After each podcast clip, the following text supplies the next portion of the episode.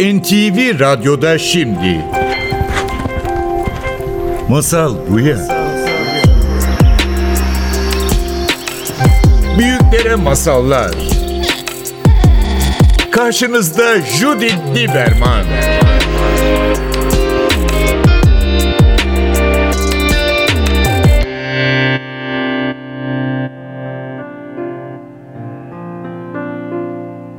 Masal Buya'ya hoş geldiniz. Bugün Sepin İnciye ile birlikteyim. Sepin senin son kitabın elinde.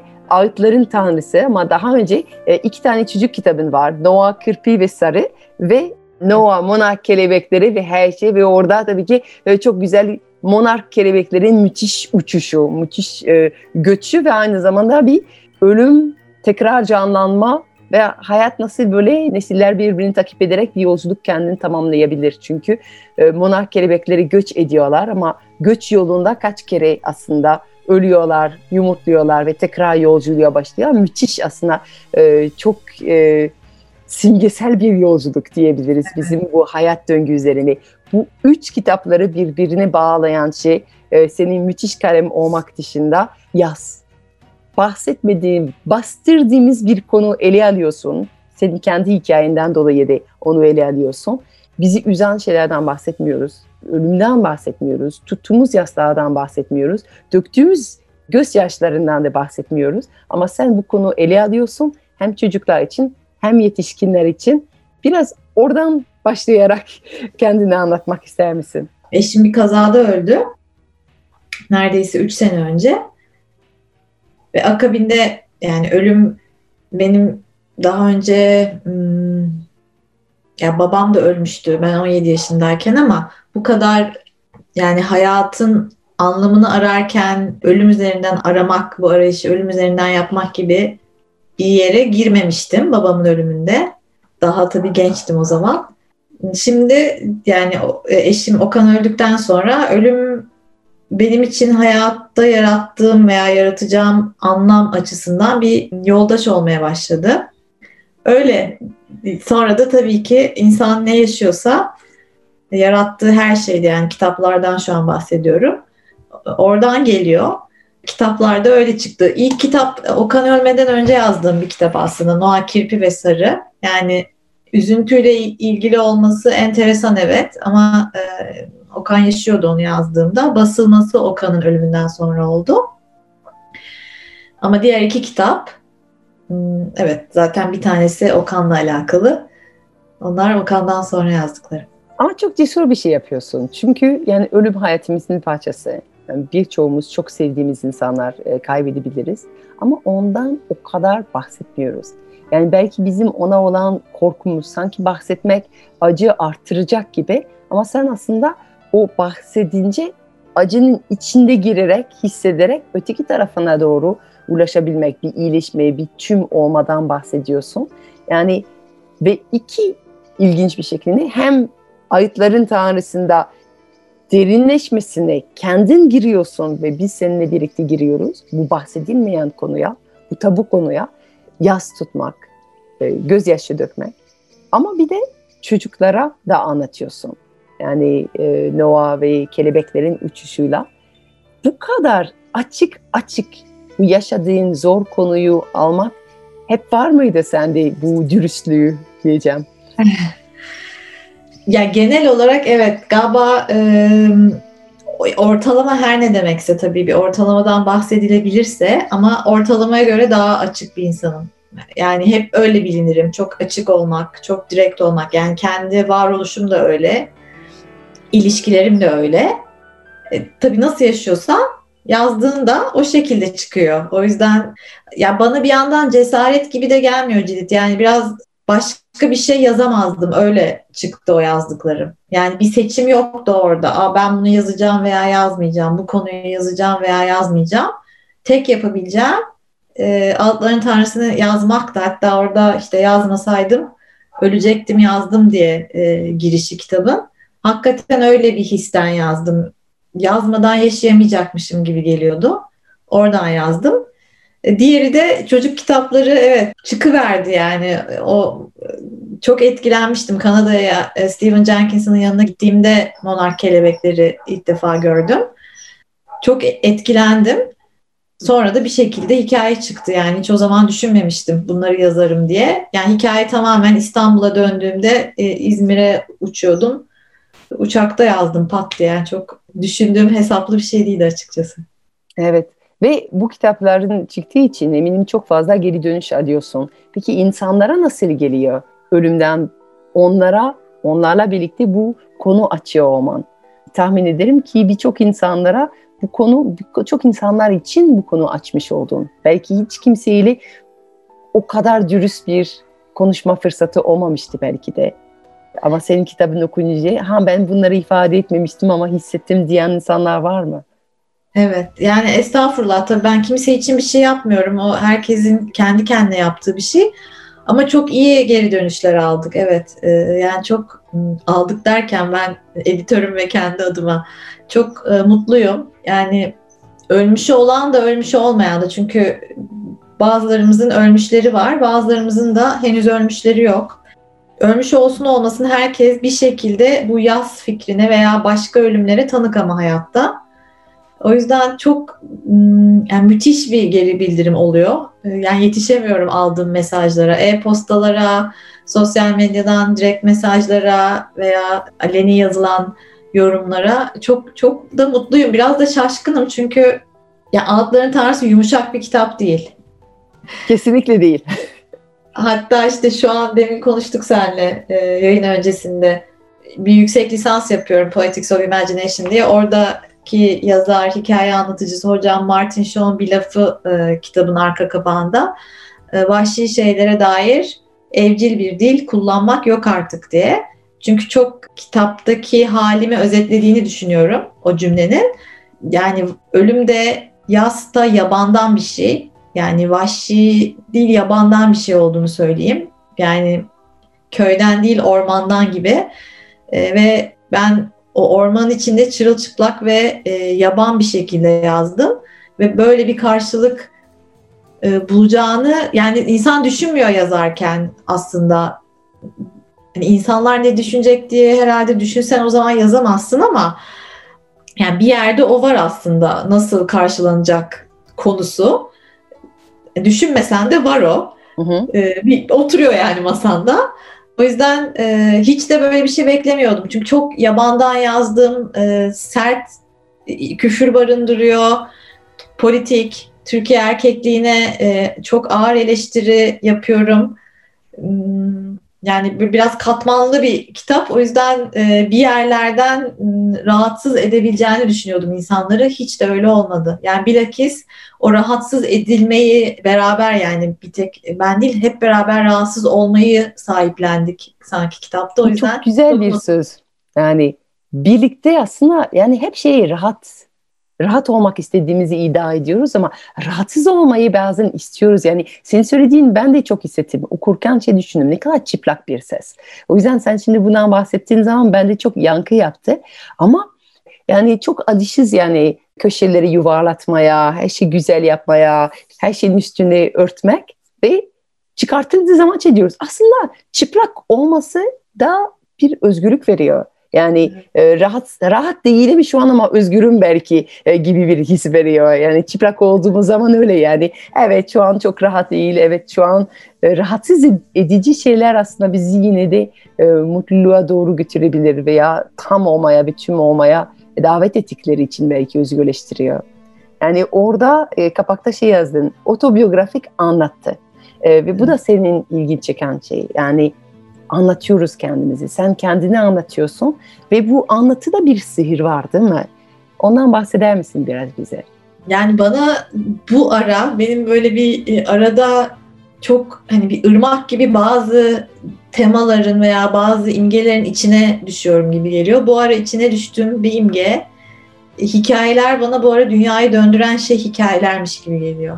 Yani hmm. hikayelerin ben canlı olduğunu düşünüyorum gerçeğin hikayelerde saklı olduğunu düşünüyorum.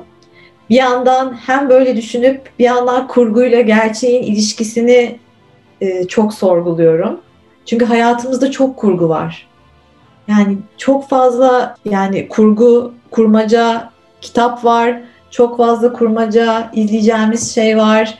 Bunlar çok güzel. Bunların yanında hayatımızda çok fazla kurgu var. Yani gerçek hayat yaşamıyoruz ve yani yaşadığımız hayattaki kurgunun fazlalığı ve e, maruz kaldığımız sanattaki kurgunun fazlalığı bir ara bana fazla geldi. Ve bunu istemiyorum oldum. Şimdi tekrar o ilişkiyi de tesis etmeye çalışıyorum kendim için. Çünkü çok severim ben. Yani edebiyat e, aşığı bir insanım. Yani e, hani kitaplara aşık bir insanım. E, o yüzden hani oradaki kurgu benim canım ciğerim. İşte onun şimdi hayattaki iz düşümü halini sorguladığım bir dönemdeyim. Var yani bazı cevaplarım. Anlamaya çalışıyorum. E, niye bu kadar gerçek dışı yaşadığımızı, bunun bir yandan niçin böyle olduğunu, yani çok bozuk bir sistemde yaşıyoruz ve ya bu da bir hayatta kalma stratejisi insanlık için. Onu da anlıyorum. Ama ben gene de böyle daha gerçek hayatlar yaşayabilir miyiz ve kurgu bize daha gerçek yaşamayı gösterebilir mi? Şu bu aralar oralarda dolanıyorum. Ya da belki yani neyin kurgu olduğunu, neyin gerçek olduğunu daha e, farkındalıkla olmak. Çünkü bazen bu ikisinin karışıyor. Yani sonuçta kurgu bizim hayatımızın anlamak için kullandığımız bir filtre sistemi ve anlamlandırmak için ya yani her hikayeyle bağ kuruyoruz. Öyle oldu çünkü işte ben öyleyim çünkü geçmişte öyleydim falan. Ve orada kurguyla bir örgü ya hep zaten kurgudan bahsederken veya hikayelerden bahsederken ipten bahsediyoruz değil mi? İngilizce'de de çok kullanılıyor to spin a tale. Bir hikaye eğiriyoruz veya bir örgü, bir hikaye örmek, bir hikaye bağlamak, e, ipin ucunu kaçmak hikayenin hep böyle bir ip aslında biliyoruz ki hikaye ve kurgu hayatımızın filtrelemek için veya bir ağ gibi e, kapsayabilecek yani duygularımız ve yaşadıklarımızı kapsayabileceğimiz bir formata sokmak için yapıyoruz ve hayatımız birçok anlamda kolaylaştırıyor, anlamlandırıyor ama bazen bu ağ içinde biz giriyoruz ve kurgu gerçekte olduğunu düşünmeye başlıyoruz ve birden o kurgudan çıkamıyoruz. Yani kendi deneyimimizden ördüğümüz ağ, ördüğümüz filtre, ördüğümüz hikaye gerçekliğin ta kendisi olmaya düşündüğümüz zaman o zaman bu hikayeyi hapis oluyoruz. Bu hikayeyi değiştiremez oluyoruz veya ondan çıkamıyoruz. Ve orada zaten senin e, Noah Kirpi ve Sarı kitabının üstünde farkındalık yazıyor. Yani bu bir farkındalık kitabı diye yazdın. O da farkındalık yaklaşımı zaten geliyor. Farkındalık yani mindfulness e, diye İngilizce söylediğimiz olan bu farkındalık hareketi. Bırak hikaye ve şu an gerçeğe odaklanmaya, bu geniş ve anlamsız ve biraz tanıksız olan geniş, okyanus gibi geniş olan gerçeği tekrar bandırırım. Sen bedende şu an neyi algılıyorsun, ne hissediyorsun duygu olarak, tanım koymadığın olan neler hissediyorsun bile. Senin bu mindfulness veya farkındalık dediğimiz olan harekette ilişkin ne oldu? Nasıl onunla çalışmaya başladın? Ondan bahsedebilir misin? Tabii. Kurgu, kurgu bir yandan bence bir uç olsa sanki mindfulness veya farkındalık öteki uç olur. Yani bir taraf örüyor, bir taraf söküyor. Olabilir, evet çok güzel. Çok güzel söyledin. Ee, hiç öyle düşünmemiştim. Şöyle bir de söylediğine dair şunu söylemek geldi içimden. Şimdi bizler çok yoğun şeylere, şimdi mindfulness çünkü içine dön ve bak diyor. Şimdi ben sinir sistemiyle çok çalışıyorum. Bir takım işte travma e, terapi eğitimleri alıyorum. Orada e, onun bir adım öncesinde yani içine dönüp en yoğun, seni en yoran, sana en zor gelenle birden yüzleşmek bazen zor oluyor. Aslında kurgu orada devreye giriyor. Kurgu içine dönüp bakarken senin elinden tutan bir şey. Çünkü sen içine başkasının hikayesinde bakıyorsun. Filmde bakıyorsun, kitapta bakıyorsun ya da neyse işte e, mecra orada bakıyorsun. Gene kendine bakıyorsun ama başkasının hikayesinde kendine bakıyorsun. O birden içine dönmek işte sinir sistemi için iyi gelmiyor aslında. O yüzden bu travma terapilerde veya başka protokollerde benim çalıştığım ve eğitimlerimde çok kullandığım e, önce dış dünya ile ilişkiyi hep tesis etme üzerine çalışıyorum. Yani birden içine dönmek birçoğumuza iyi gelmiyor. Yani 2500-3000 sene önce oturup meditasyon yapmak insanlar için daha kolay bir şeydi. Doğanın içinde yaşıyorlardı ve topluluk içinde yaşıyorlardı. Şimdi biz bu kadar yalnız yaşarken, bu kadar doğadan ayrı yaşarken hop içimize baktığımızda hiçbir destek olmadan içimize bakmış oluyoruz. O insanların yaptığın aynısını biz 2021'de yapamayız. Orada çok destek var. Burada hiç destek yok. Çok yalnız hayatlar yaşıyoruz. Ve doğa da yok hayatımızda. Yani çoğumuzun hayatında. E, öyle olunca işte mesela kurgu müthiş bir destek aslında. Çünkü kurguda aslında kendine bakıyorsun ama başka yerden bakıyorsun. Belki o seni bir adım kendine bakmaya yaklaştırıyor. Şimdi benim Ağıtların Tanrısı kitabı ve benim yani kitabı yazmadan önceki Yas'la kurduğum ilişki ve işte sosyal medyada paylaştıklarım belki birçok insan için o görevi gördü. Yani kendi yasına bakamıyordu haklı olarak. Çok yoğundu. İşte ben nedense kendi yasıma e, bakabildim. Bilmiyorum daha iyi, daha üstün falan olduğumda hani öyle işte öyle olmuşum. Yapacak bir şey yok hani bu mekanizma yapabilmiş onu. Bir şey olduğumdan değil yani.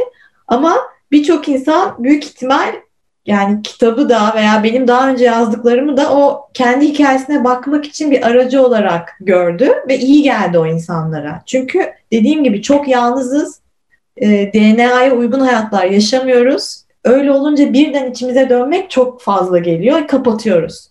Yani kapatmak bilinçli yaptığımız bir şey değil, hayatta kalmak için kapatıyoruz. Hayatta kalabilmek için yasımıza bakmak istemiyoruz çünkü çok yoğun geliyor üzüntümüze bakamıyoruz. Çok yoğun geliyor. İşte Ve kurgunun öyle bir sihri var yani. Sözcüklerin, cümlelerin sihri orada. Müthiş bir şey. Ve o yüzden biraz belki kurgu yani dedin ya e, ölümü deneyimlemiş yani karşılaşmamış olan insanlar e, de okuyor. Belki kurgu bize böyle bir uçuş simülasyon gibi yapıyor. Önceden en azından hayatımızdan kanımıza karışsın. Bak e, senin öğrenlerin olmadı ama başka insanlar bunu yaşıyor ve böyle yaşıyorlar. Yani bir hazırlık ve belki o yüzden de e, çocuklara bu monark kelebeğin hikayesi yazdın mı acaba diye düşünüyorum. Çünkü senin bu e, son çocuk kitabında işte bu ölen kelebeklerin yolculuğundan bahsediyorsun. Ve birçok insanlar şaşırabilir diyebilir ki ama ama çocuklara ölümden bahsetmeyelim. Yani zaten senin yetişkin kitabında Ağıtların Tanrısı'na şey bu da söz konusu. Yani çocuklarıma e, onların babası öldüğünü nasıl anlatacağım? Ben ben bunu idrak ediyor muyum ki aktarabiliyorum? Bu çok önemli bir konu. Ama başımıza gelmeden veya böyle bir şey çocuklarımıza açıklamamız gerekirse bir gün bizim böyle bir durum olmadan belki çocuklarla bu ölüm var dünyada sohbeti açmak gerekiyor önceden. Ve belki evet. bunu bu programa bir tane psikolog gelmişti ve şey demişti çocuklara ölümden bahsetmeden önce mevsimlerden bahsedelim demişti. Yani birlikte bakalım küçücük çocuklara ağacın yaprakları nasıl kuruyup öldüğünü. Birlikte ölen böceklere bakalım. İşte kelebek buluyorsanız onların hayatından bahsedelim ve onların hayatı kadar geçici olduğundan bahsedin. Çocukların en azından bu bilinci olsun. Yapraklar ölüyor, kelebekler ölüyor. Bazı oyuncaklar kaybolur ve onları geri bulmuyoruz. Ve yerinde e, yenisi alıp falan böyle sanki hiç kaybolmamış gibi yapmayın. Çocuğunuz bir oyuncak için bir yaz tutmasına e, izin verin. Bir yaprak için, bir çiçek için. E, bağ, her şey sürekli sürmediğinin bilinci tanımalarına izin verin demişti. Ve senin bu kelebek kitabı okuduğum zaman şey düşündüm. Evet işte yani ilk ilk basamak belki ölümün ilk dersi yani kelebekler kısa yaşam yaşıyorlar. Buna rağmen uzun yolculuklar yapıyorlar. Ne kadar ilham verici bir e, şey. Bu hikaye dediğin Kanada'ya gittiğin zaman demek keşfetmiştin. E, evet. Biraz monark kelebeklerinden bahseder misin? Tabii. Şeyi söyleyeyim önce. Ben de mesela bana çok soruluyor e, yani e, aynı soru. Çocuklarla yani kompost yapın diyorum ben de. Çünkü hmm. organik çöp bir şekilde tekrar toprağa dönüyor, toprak oluyor. Yani ölümden e, hayata dönüş var orada. O yüzden kompostu şimdi yeri gelmişken söylemiş olayım. Bir diyeceğim şey de şimdi hep böyle bir çocuklara onu nasıl anlatalım, bunu nasıl anlatalım derdindeyiz ya. Ee, evet çocuklarla beraber bir yaprağın yere düştüğünü görmek veya işte ölen bir hayvan görmek bunlar güzel şeyler. Bence önce işimiz kendimizle. Yani çocuğa onu anlatmadan önce sen öldü, ölen hayvanı görünce sana ne oluyor? Sen e, yere düşmüş yaprakla ilişki kurabiliyor musun? Sen kompost yaptığında orada ne olduğunun farkında mısın? Yani hep böyle şey derdimiz var. Çocuklar, ben şimdi çocuklarla da çok çalışıyorum. Yani ebeveynlerle de çalışıyorum diyeyim. Ya işimiz hep kendimizle. Bizim ölümle ilişkimiz neyse çocuk onu görüyor. Çocuğa bir şey anlatmak, çocukla bir şeyin sohbetini yapmak değil konu. bizde ne oluyor? Yani biz orada bir gerçekle yüzleşebiliyor muyuz? Çünkü hayatın tek gerçeği ölüm. Bildiğimiz tek şey öleceğimiz. Başka hiçbir şey bilmiyoruz şu yaşadığımız hayata dair. Biz orada neredeyiz? Biz orada neredeysek çocuk zaten onu görecek. Çocuk dediğimizi değil, bizim nerede olduğumuzu görecek ve oradan öğrenecek hayata dair ne öğrenecekse diye Ya bunu- düşünüyorum. Bu ay çok çok katılıyorum kesinlikle. Ya masal konusunda da çok oluyor masalların içinde insanlar işte bütün ölüme dair olan şeyleri çıkartmak istiyor ve hep şey diyorum eğer ölüm masallardan çıkartmak istiyorsanız o zaman önce ölüm hayattan çıkartın. Ee, Eğer hayatta yoksa o zaman masallarda olması gerekmiyor ama eğer hayattan çıkartamıyorsak ki çıkartamıyoruz o zaman izin verin ki masallarımızda da olsun ki yani konu bir yerde konuşabilelim yani. Ve çoğu zaman çocuklarımız travmatize olacak deniyor ama hep şey diyorum çocuklarınız ölüme dair daha hiçbir deneyimleri yok sizin var. O korku size ait büyük bir ihtimalle. Biz yaslarımız tutmadık biz ölülerimizle vedalaşamadık ve o yüzden üstüne dev bir taş koyuyoruz veya dev bir kapak koyuyoruz ve diyoruz ki hiç olmamış gibi e, davranalım ve o yüzden her yerden çıkartasımız var e, masallardan bile e, hiç konuşulmasın diye e, ve hep korku çocuklar e, üzülecek. Ama çocuklar ne kadar rahat ölüm kelimesi kullanıyorlar bazen. Yani birçok öğrencilerim şey diyorlar işte benim çocuğum geldi şey dedi anne keşke ölsen o zaman istediğim kadar televizyon seyredebilirim. Yani böyle şok oluyor falan böyle bu ne nasıl? falan böyle.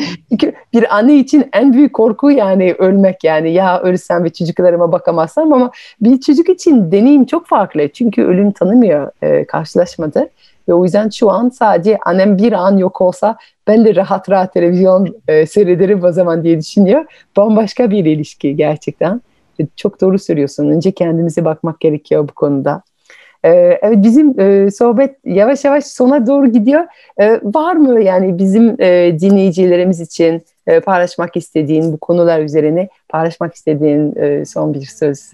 Yani tekrar şey geldi içime. Ee, yani bırakalım bazı şeyler yabandan geliyorsa veya vahşiyse onları yani vahşi bir şeyse vahşi bir dil kullanabiliriz. Yabandan bir şeyse yabandan bir dil kullanabiliriz.